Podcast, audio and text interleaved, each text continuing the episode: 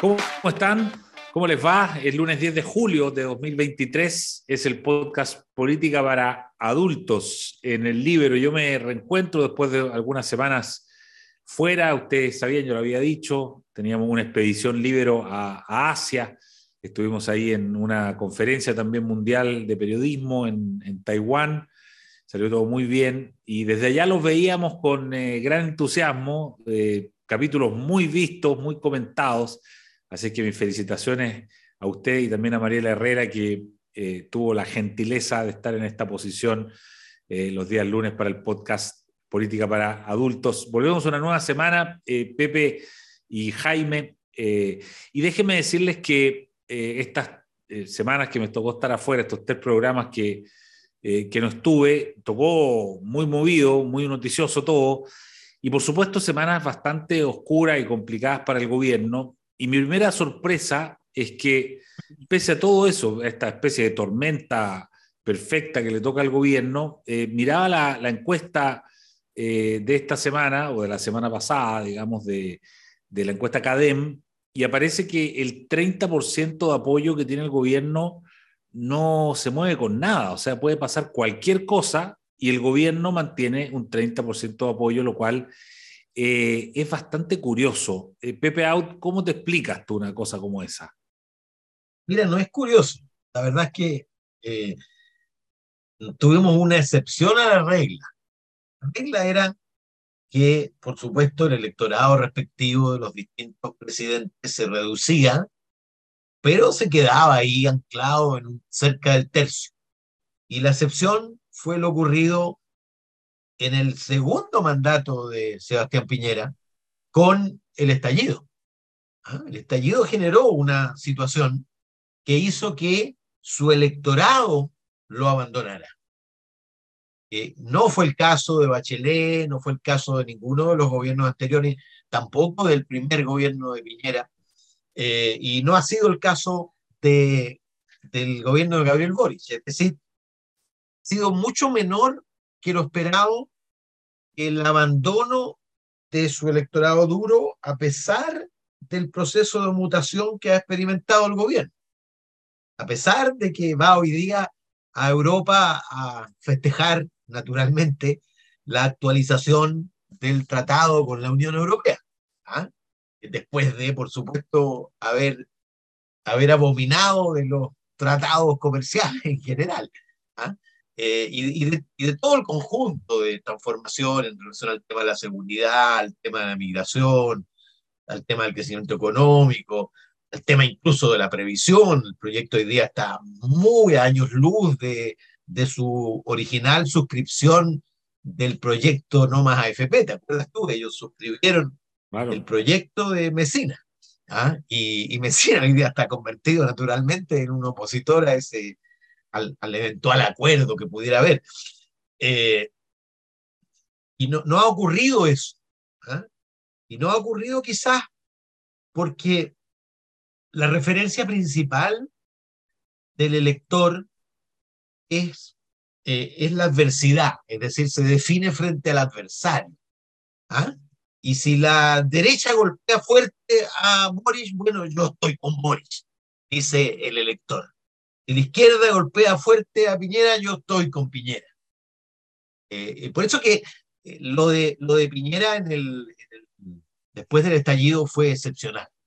Y fue excepcional probablemente porque, bueno, tuvo que entregar la Constitución del 80, que era como el pilar referencial constitutivo.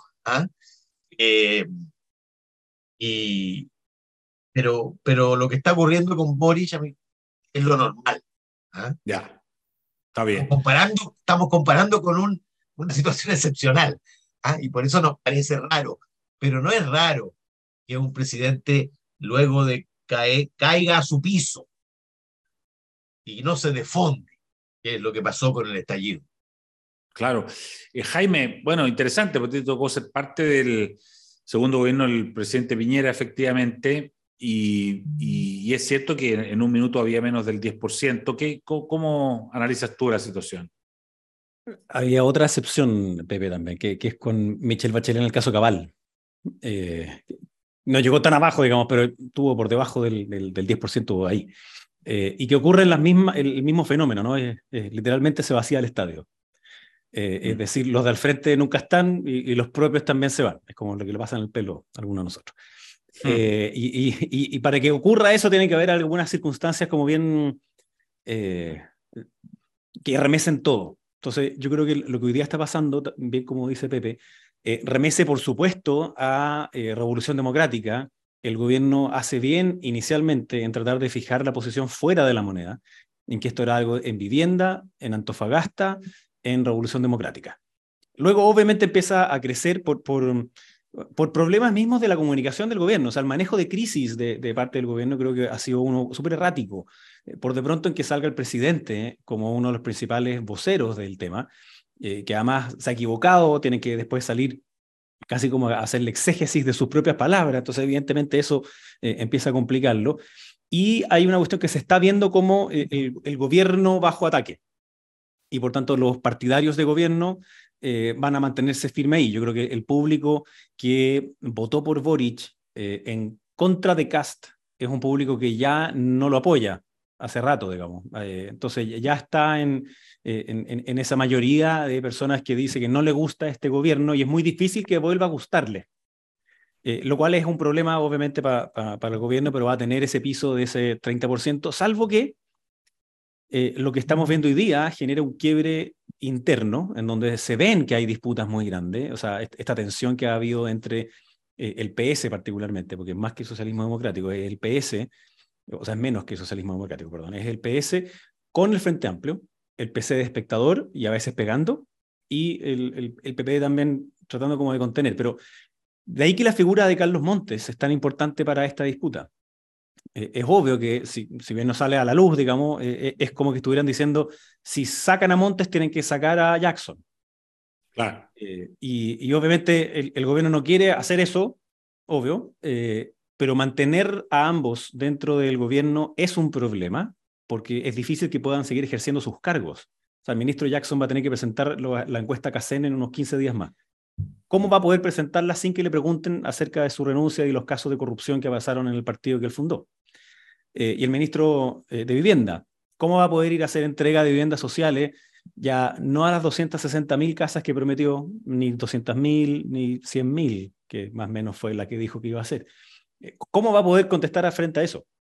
Entonces hay una complejidad, obvio, los gobiernos no quieren torcer la mano o verse la mano torcida por la oposición, pero yo creo que ya es momento en que los propios ministros, ambos, evalúen si es que acaso ellos son más bien una contribución o si son más bien un problema, que era lo que también manifestaba Pepe el lunes pasado. Así que yo veo que se está el intento de empate que trató el ministro Montes en algún minuto, de decir estos montos que están cuestionados vienen del gobierno pasado, que es una cuestión ridícula porque entre otras cosas es una glosa de presupuesto que él mismo aprobó desde el año 2015 en adelante, porque era senador y se aprobó en el presupuesto. Y una cosa es lo que dice el presupuesto, y otra quién lo ejecuta, y cuáles son las condiciones que tú le pones para que ejecute. Aquí es una organización disfrazada de fundación para sacar dinero público que iba destinado a los campamentos, para contratar amigotes a través de mails y para hacer proselitismo político. Entonces, y te lo podemos conversar después, pero yo veo que ahí hay quienes, si bien antes lo decíamos como una preocupación, yo veo que hoy día ya está siendo cierto, quienes aprovechan de esta contingencia para hacer pedazo a la sociedad civil. Y con ello, entonces, la doctora Carmona ya lo manifestó, Carlos Ruiz lo había dicho antes, el problema es el Estado subsidiario. Carolina Toá, la ministra, ayer en el domingo, dice, el problema es que había una glosa que permitía discrecionalidad, y no, la subsidiariedad no viene con corrupción y la glosa no viene con corrupción. El problema es ese hecho en particular corrupto que tiene que ser, por supuesto, sancionado, investigado, sin ningún tipo de impunidad. Y veamos cómo van a ser los nuevos controles de transparencia, pero sin que eso abogue a la sociedad civil. Jaime, yo me encontré, revisando redes sociales, que hay un sector de gente que, del mundo, diría yo, de la oposición, que considera que has jugado tú un rol, no sé si comprensivo con el gobierno, no sé si de apoyo, de respaldo, incluso algunos dicen es como el Longueira de Lagos, ¿no? ¿Te acuerdas cuando Lagos tuvo su momento de mob gate muy complicado, ya que nos acordábamos de gobiernos pasados? y que efectivamente Longueira salió al rescate de Lagos y lo ayudó mucho para superar ese momento. ¿Eso está basado en la realidad, digamos, o hay alguien que se le cruza por la cabeza cosas raras, digamos, o tú efectivamente has jugado un rol como de apoyar al gobierno en este trance? A ver, yo no me siento apoyando al gobierno en este trance, porque obviamente que el titular de la entrevista que di el fin de semana en La Tercera es algo que yo dije, obviamente, no en eso no voy a decir, me sacaron de contexto para nada, es algo que exactamente yo dije. Ahora, la razón por la cual... Recordémoslo para los que se les pasó esa entrevista, ¿cuál es el titular? Sí, no me acuerdo exactamente, pero básicamente es que hay que resistirse a la tentación de aprovechar esta crisis para capitalizar la crisis del Frente Amplio. ¿Y en qué sentido lo digo? Porque hay algunos que lo trataron de leer como, eso significa que no tenemos que seguir haciendo las acciones de fiscalización. Y absolutamente no, basta leer como la pregunta 1, digamos. Lo que yo estoy diciendo es que en este mundo de corto plazo, y que lo hemos conversado tantas veces acá, la política tiene pocos incentivos de cooperación, y más bien la lógica es más bien de confrontación. Entonces, si es que el camino que se quiere seguir ahora es acusar constitucionalmente a 4 o 5 ministros, al presidente, llevar esto a la justicia con múltiples querellas, que es en el fondo lo que nos hicieron a nosotros, la pregunta es si ese es el camino correcto o no para la democracia. Y yo creo que la respuesta a eso es no. Sobre todo porque si es que la centroderecha, la derecha, quiere volver a gobernar, la pregunta es ¿qué es lo que va a gobernar después de haber hecho decaer la sociedad civil? Que es lo que nosotros creemos que soporta la democracia. Cuando cae la sociedad civil, cae la democracia. Entonces, si se acusa a un ministro u otro, eso es otra cosa distinta. Si es que hay acciones fiscalizadoras, es precisamente para salvar la sociedad civil, para distinguir lo bueno de lo malo, para distinguir a aquellos que hicieron corrupción, como el caso de Democracia Viva, de aquellas que no lo hacen y que sí prestan los servicios que tienen que prestar. Entonces, más que un apoyo al gobierno, es simplemente tratar de... porque me tocó vivirlo. Algunos me decían algo así como, no, es que tú eres un blando y por eso estamos así. Perdón, me amenazaron de muerte, amenazaron a mis hijos. Me tocó vivirlo ahí, en carne propia. Vi lo que eso significó. Precisamente porque vi lo que eso significó, creo que le hace mal a Chile. Por supuesto, el gobierno hoy día, y Revolución Democrática en particular, caen del piso 100 al 0. Pero si alguien cree que lo único que cae es solo Revolución Democrática y solo el Frente Amplio, creo que es un gran error. Porque aquí lo que empieza a crecer es, todas las fundaciones son iguales y todos los políticos son iguales, que se vayan todos. Es una manera de contribuir a un populismo. Yo creo que lo que siempre está en riesgo en estos momentos es ese dilema, el dilema de la democracia versus el populismo, y yo siempre voy a estar desde la posición de la democracia, en que se hagan las investigaciones, se hagan las fiscalizaciones, que se busquen a los corruptos, se separe lo bueno de lo malo, pero eso no significa que uno se cebe, porque lo que va a terminar haciendo es contribuir a lo que teóricamente no quería hacer.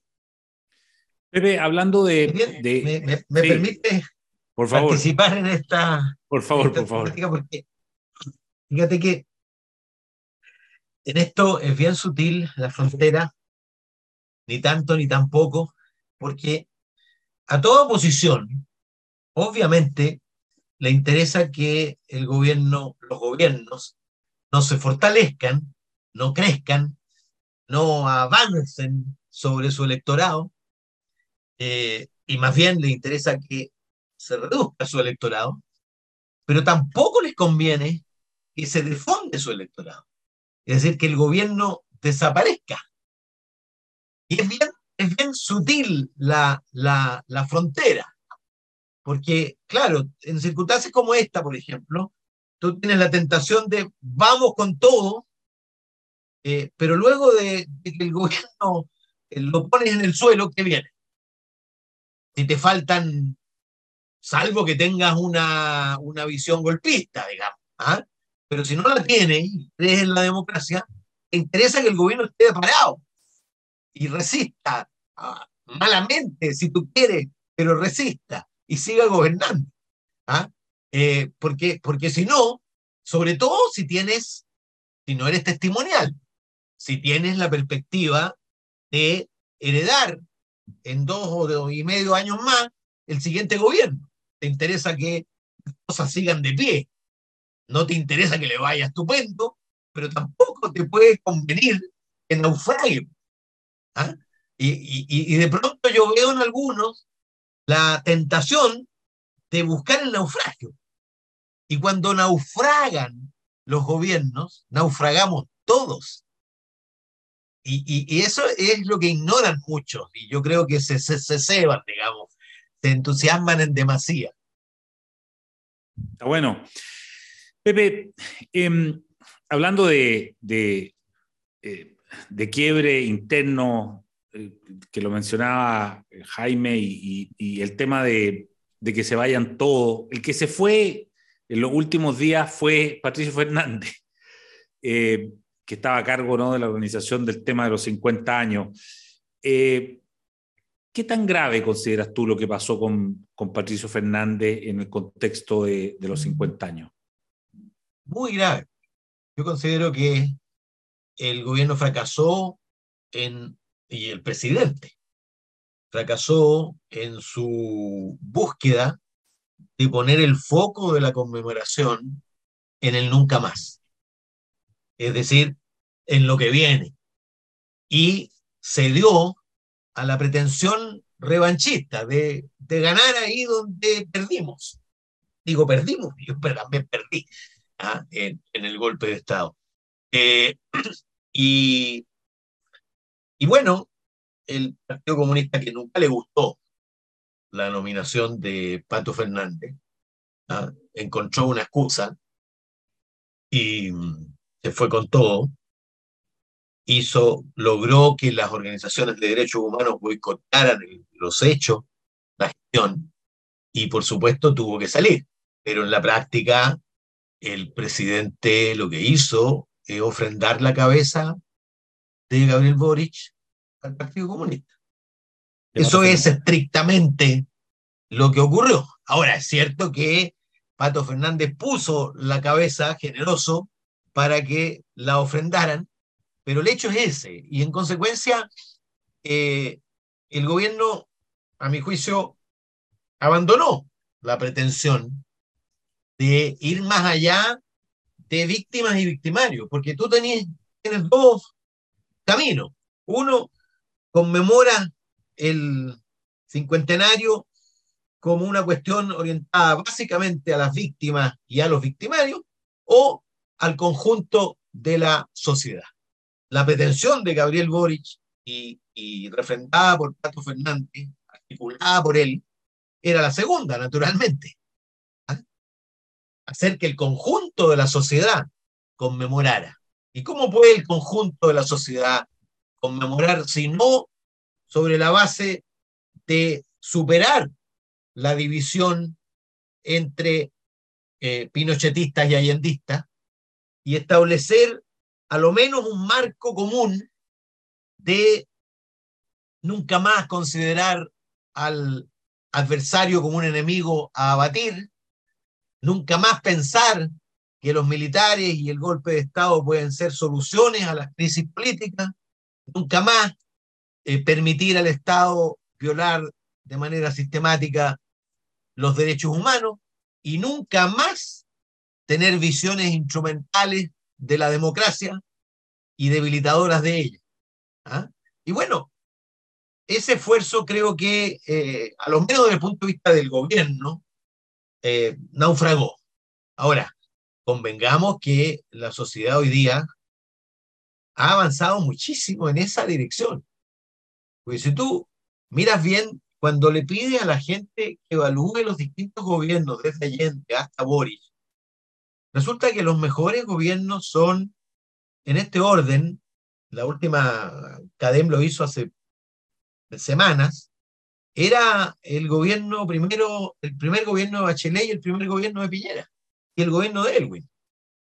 Y los peores evaluados eran el gobierno de Pinochet y de Allende. La dictadura de Pinochet con mayor valoración negativa, y el gobierno de Allende con menor valoración positiva. Entonces, ¿qué es lo que te está diciendo la sociedad? Te está diciendo, primero, que los dos gobiernos son inseparables. Segundo, que la pelota la queremos poner en consensos democráticos. En consensos democráticos. Y yo creo que hay una resistencia. A mí me llama mucho la atención, fíjate, cómo desde desde la extrema izquierda, desde los sectores más duros de izquierda, prefieren que el adversario no se mueva de su posición original.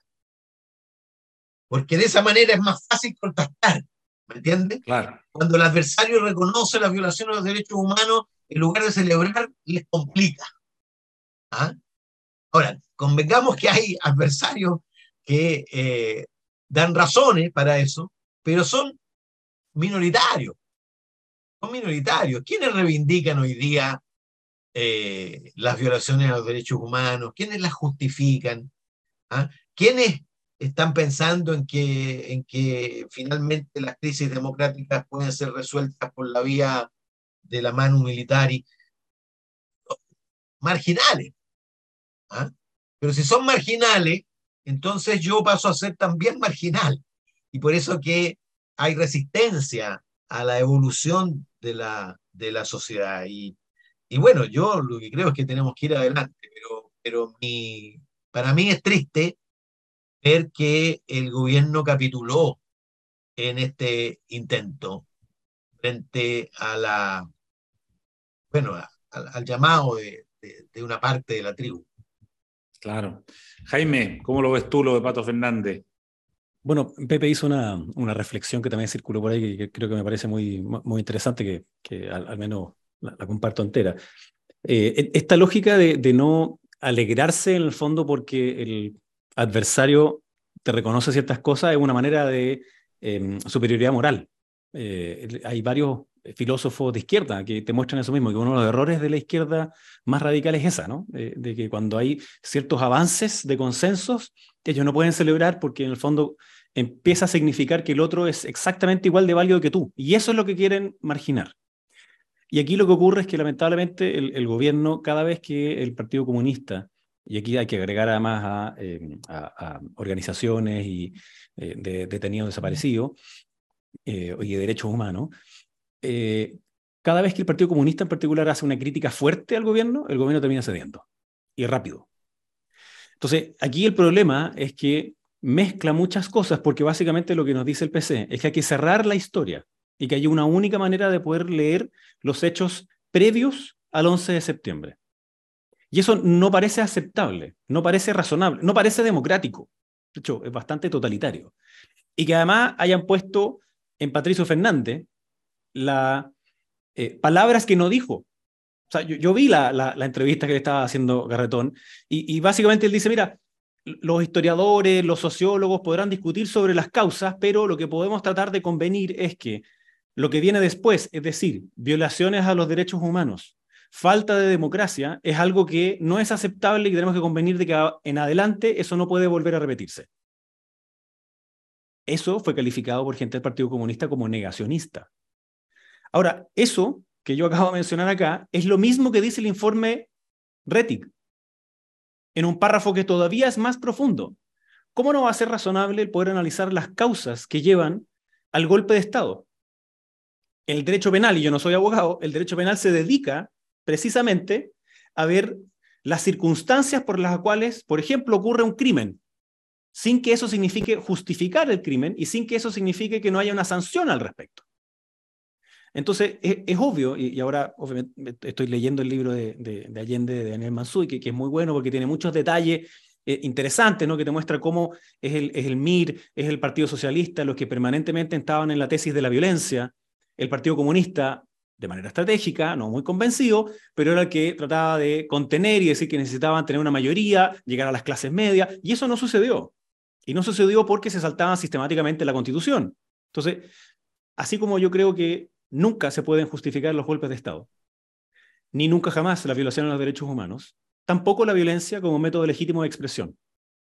Y lo que hemos visto son ciertos retrocesos a veces. Después de octubre del 19, vimos una izquierda que sintió que tenía que apañar la violencia como un método legítimo. O sea, aquellos que siguen insistiendo, como decía Pepe, que la violencia es la partera de la historia, en el fondo lo que quieren hacer hoy día es cerrar ciertas discusiones históricas como que si solamente las tienen ellos, de lo contrario estás cancelado de la vida pública. Es decir, no tienes moral y por tanto una dignidad pública que permita que tú puedas expresar tu opinión. Esa es una lógica absolutamente autoritaria y yo creo que se cedió en una parte importante frente a eso, y lo lamento. El Partido Comunista puede hacer su homenaje a las víctimas, puede hacer su conmemoración, por supuesto, como a ellos mejor les parezca. Pero el gobierno no es del Partido Comunista. El gobierno es de los chilenos y chilenas. Y por tanto, necesitamos también ver cuáles son esos consensos. No solamente hace 50 años, los derechos humanos no son solo de pasado, los son, obvio, son de presente y de futuro.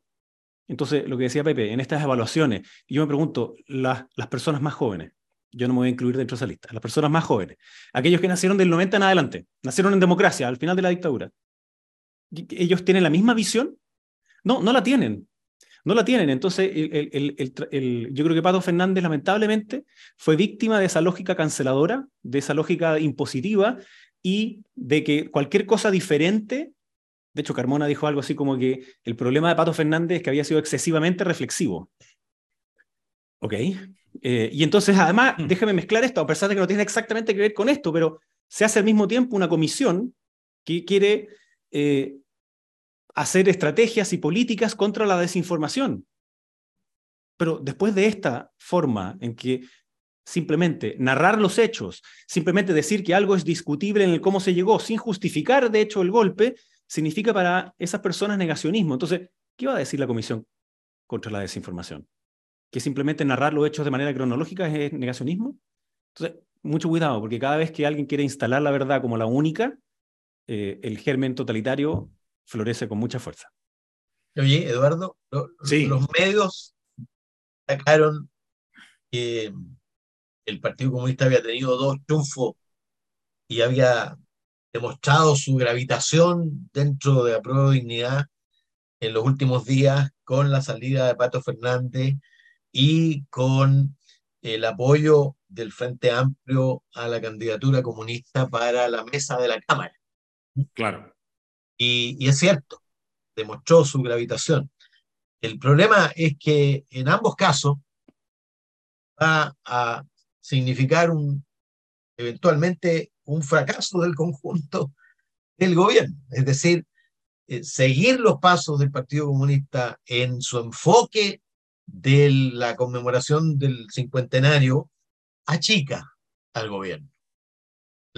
El diseño de poner la pelota ya y de ir hacia el nunca más, por supuesto, hacía crecer la perspectiva del gobierno y lo reencontraba con otros sectores, no exclusivamente con aquellos que quieren triunfar allí donde habían sido derrotados. Lo segundo, es muy probable que si hay candidatura comunista a la mesa de la Cámara, terminen entregándole la mesa a la derecha, como ocurrió cuando yo era diputado. No sé si tú ya te habías ido, ya se había ido al gobierno, Jaime, pero el hecho de que la candidata fuera comunista permitió que Diego Paulsen fuera el presidente más longevo, además, de la Cámara en los últimos 10 años. ¿Ah? Claro, tal cual. Bueno, y es como trabajar para el 30%, digamos, con lo que volvemos al comienzo del programa, ¿no? Que al final lo que te lleva es a parapetarse en el 30%, ¿no? Que eso es un diseño permanente del PC, porque al PC, más que la hegemonía sobre el conjunto de la sociedad, lo que le interesa es la hegemonía de la izquierda y ser primos interpares dentro de la izquierda. Total, bueno, y de hecho la estrategia va creciendo levemente, milimétricamente, pasas del 7.5 al 8.0 y lo celebras, pero tienes una... Además, como se achica el patrimonio general, ese 7 u 8% pasa a ser una proporción mayor, más hegemónico, ¿te fijáis? Pero claro, eso, por supuesto, no es hegemonía ni es construcción de mayoría. Claro. Oye, muy entretenido, gran reencuentro, lo extrañaba, muchachos, así es que está bueno estar de vuelta aquí en Política para Adultos. Que tengan una excelente semana. Hay que seguir atentos a varios temas que vienen en la semana, como la acusación constitucional al ministro de Educación, que seguramente será tema para el próximo Político para Adultos del lunes. Que estén bien, Jaime y Pepe. Muchas gracias. Resultado incierto, parece. Sí, resultado incierto, tal cual. Resultado incierto, y perdón, yo sé que estamos a la cierre, resultado incierto, si pasa, lo más probable es que el ministro renuncie y puede ser entonces que se haga el cambio de gabinete también. La oportunidad, claro. La oportunidad de cambio de gabinete. Ya, quedaron dos cositas puestas que vamos a estar mirando con mucha atención en la semana. Muchas gracias. Chao, que esté bien. Chao, que esté bien. El Líbero, la realidad como no la habías visto. Haz que estos contenidos lleguen más lejos haciéndote miembro de la Red Líbero.